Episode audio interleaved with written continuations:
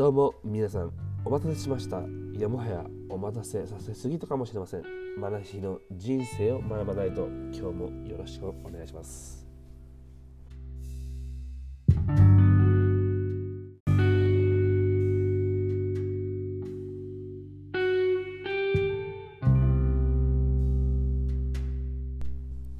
では今日のトピックは僕がワーホリに来るにあたって用意してきたもの。ワーキングホリデーって何がいるの？何が必要なの？って皆さん迷うかもしれません。そしてなんウェブサイトとかホームページ、まあ、一応かにはもうたくさんの情報があって各それぞれみんなが違うものを用意してくるからまず一番最初に大事だと思うのは自分がまずどんなワーキングホリデーにしたいのかってまず思い描くことが大事かもしれませんね。最初例えばじゃあ旅行をメインにする働きながら旅行にする。出稼ぎのように働いて貯金することをメインにする。などまあなんならもうこ現地の人と結婚するとかあと現地でそうだなも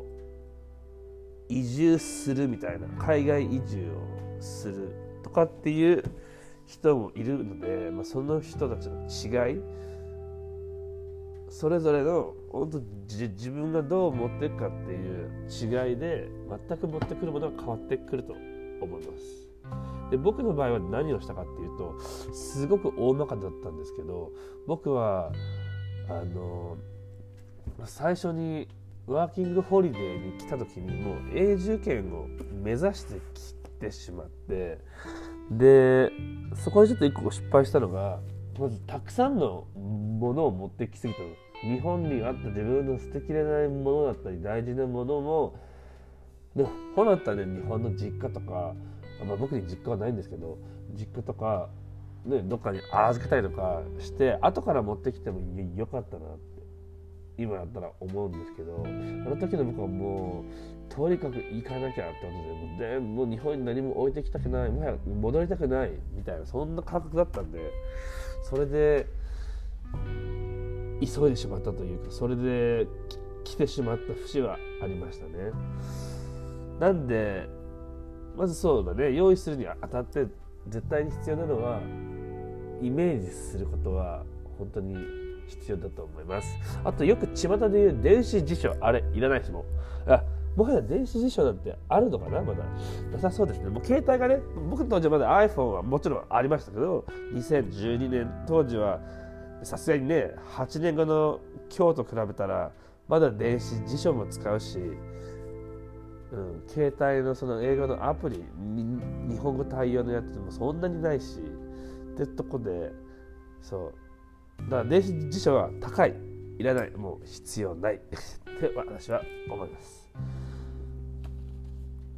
それであと何かな？用意するのであとそのイメージを作った後にイメージをその自分のイメージで旅行してる人とか海外に来てる人がいるかどうかとかそれを当時はね Facebook よりも mixi とかで探して mixi でオーストラリア在豪の人たちのページを見たりとかそれであさってブログもあさって見てあこんなイメージなんやこんな感じなんやってイメージを膨らましてで自分がどのようなワーキングホリデーにしたいかっていうところを僕は作っていきましたかな。はい。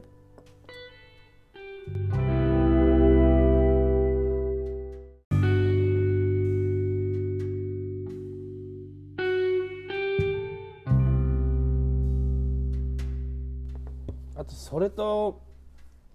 もう一個大事だったのは日本の環境整理。これ大事ですね。まずなんかあんま僕がしたのは未練がないようにまず会いたい友達とはちゃんと会ってで自分が進むべき道をちゃんと言ってで応援してくれたりとかそういう友達がいてくれたからまあラッキーでしたけど応援してもらってで家族にももちろんそうですしで僕その当時恋人もいましたけど恋人にもそれを伝えてであそれ伝えたのその出発1年前だったかな？そうだな。1年前にちゃんと伝えてでもうちゃんとお別れしましょうっていうことであの僕はちょっと行かなきゃいけないんだって行きたいんだって話ででそれで背中を押してもらってお別れしてとかそうですね。あとなんだろうな。日本の環境整備はもちろん税制あの国民保険を住民票登録を抜かないとずっと払い続けることになるし滞納してることになっちゃうんでそれもちゃんと抜いてで運転免許証に関しても外国免許にして一応、ね、数年帰ってこないって分かってたらちょっともう前の先延ばしで、えーと、免許証を、えーと、更新して毎年とかに帰ってこなくてもいいようにしましたね。はい、であとやっぱ大事だったのは銀行ですかね。銀行もすごく難しいポイントで僕がしたのはその時はあのどこだっけな？三井住友銀行の FX の口座を作ってそこに自分で外貨を買ってでそれを外貨を今度はこっちに来てからこっちの銀行に住友銀行からこの日本へ外貨を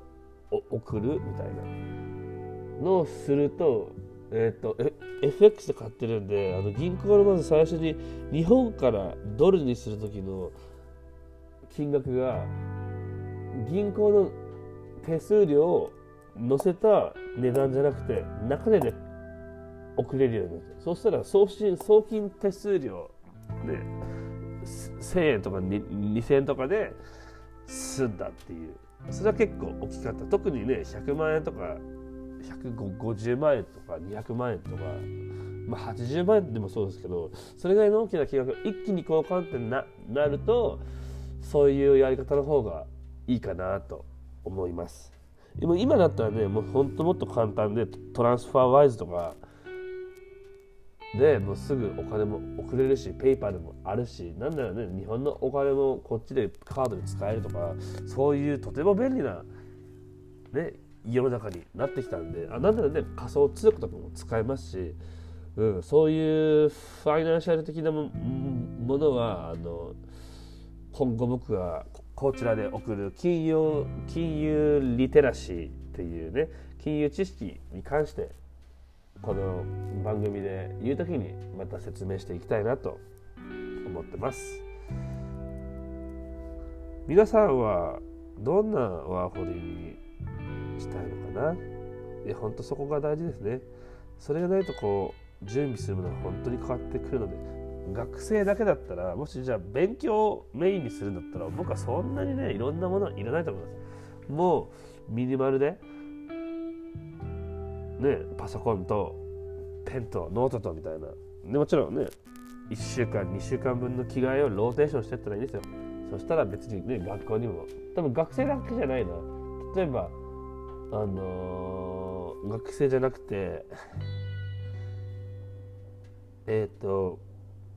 で出稼ぎ系？お金を貯めたい系の人もね、洋服なんてもう1週間分でいいしその誰とも会うわけじゃないし仕事して働いてそれを1年間繰り返すだけだったらそんなに必要ないってことになるしあとはそうだな。もう全部楽しみたい時はもうもちろん全部必要ですよ。僕らで日本からも全部楽しみたいからゴルフバッグ持ってきたりとかサーフボードを持ってきたりとか、ね、洋服もいっぱい持ってきて毎日おしゃれしてとかそういうことをしてました。でもはっきり言いましょう。おしゃれは海外に来たら日本のおしゃれはとても大事だけどなんか変わるんですよね。洋服もなんかそんなに毎回毎回高いもん買わなくなったしなんか日本にいる時ってすごい自分着飾んなきゃって思ってた時が多かったんですよ。もしかしたら僕だかもしれませんけど。でもこっち来ると着飾る前に自分っていうそもそも中身をもっと厚くしていかなきゃなって着ていかなきゃなっていうのが強くなってそれはがあってちょっとそうですね。日本にいた時より外見を見せるより中身なんだなって特に外国人の人もみんなすごいそういう人が多くてそれで伴った上でおしゃれとかするとより一層洋服の素晴らしさを体現できるというか洋服の素晴らしさを生かせるっていう風な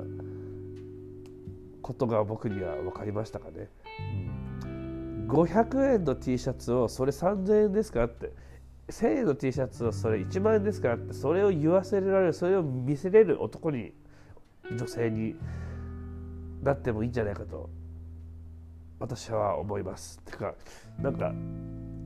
話がずれちゃいましたけどそう洋服とかもそんなにめちゃくちゃいらないとだから僕はもうたくさん洋服とか持ってきて失敗でしたあと靴ね靴もね18足僕持ってきたんですけどまあね好きですからねブーツやもう TPO に応じた履き方をしようと思ってたんですけどまず一つバンドがねあの2万円ぐらいするナイキでもあアディダスでもいいですよ。軽くて丈夫なあのバンドの靴があったらもう十分です。それがあったらもう走ってにに握れるしね。ブーツなんて熱い熱い。でブーツとかはなんならもし好きな人は買えばいいし。かあとね今黒猫ヤマトとか DHL で日本からオーストラリアのこう送金送信宅配がすごく前より簡単になって。あと前よりすごくいろいろスムーズになったので時代の変化とともに。だからもうもしじゃあ必要だったら送るとかそれで僕いいと思うんですよね。その時に時々に送って最初から必要なものはもうミニマムにして。そう。やっぱ旅はねミニマムが大事ですよ。本当に。もし僕がやり直せるなら一番少ない装備でこっちに来て必要に応じてちょっとずつちょっとずつ増やしていく。そう最初から持ってきすぎたらダメですね。バックパッカーっていうや安宿行ってもなんでこんなに持ってるんですかあんたほどなんでやねんって話になってくるんですよ。あとなんだろうあとバスとかも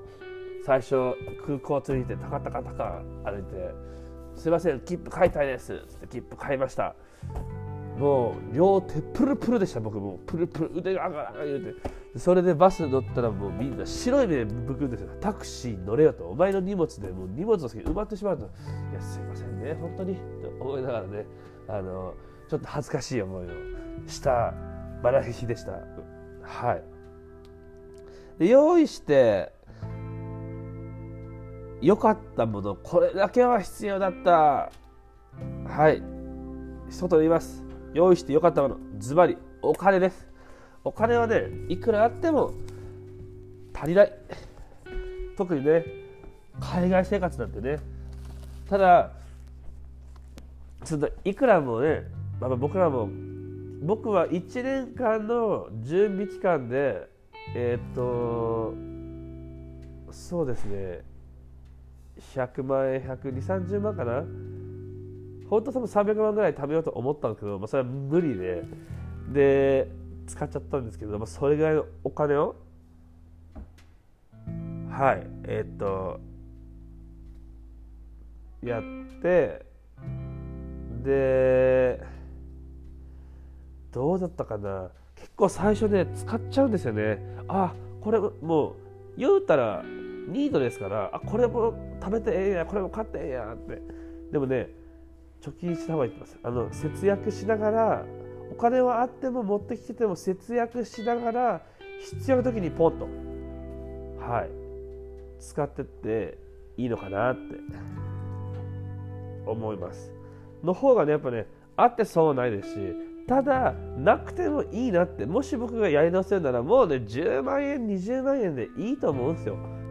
特にオーストラリアは最低賃金も高いしこっちで学校行くって考えたら別に結構ねいけるもんだったんですね。いけるんだって。周りにもそういう子がいたりとかえいくら持ってきたの？え20万ぐらいっす。マジで？みたいな。そうそうそう。そんな子もいたりとかそういうタフなタフというかつわものたちも。でもさっきも言ったようにやっぱどういうワーキングホリデーをイメージするかによって必要なお金も変わってくるわけですよ。そうそう。だからその10万円でもねいい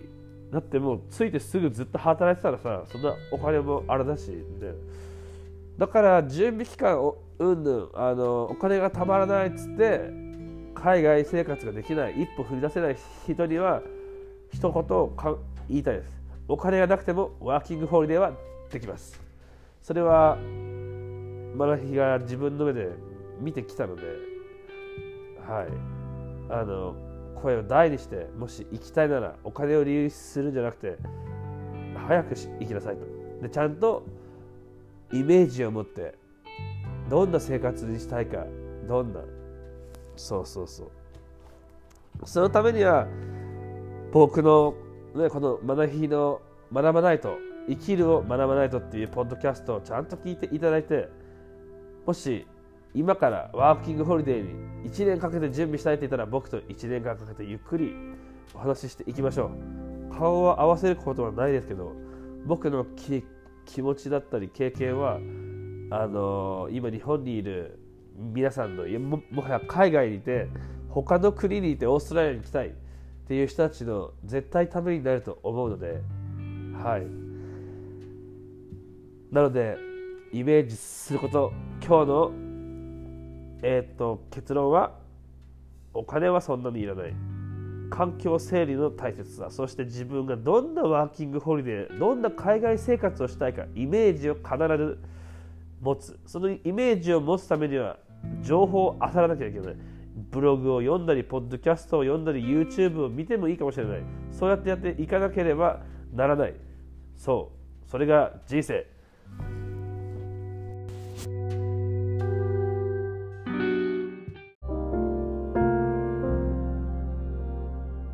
ということでね、えっ、ー、と、本日のエピソード1もここまでにしたいと思います。これからね、マナヒの生きるを学ばないと YouTube チャンネルや、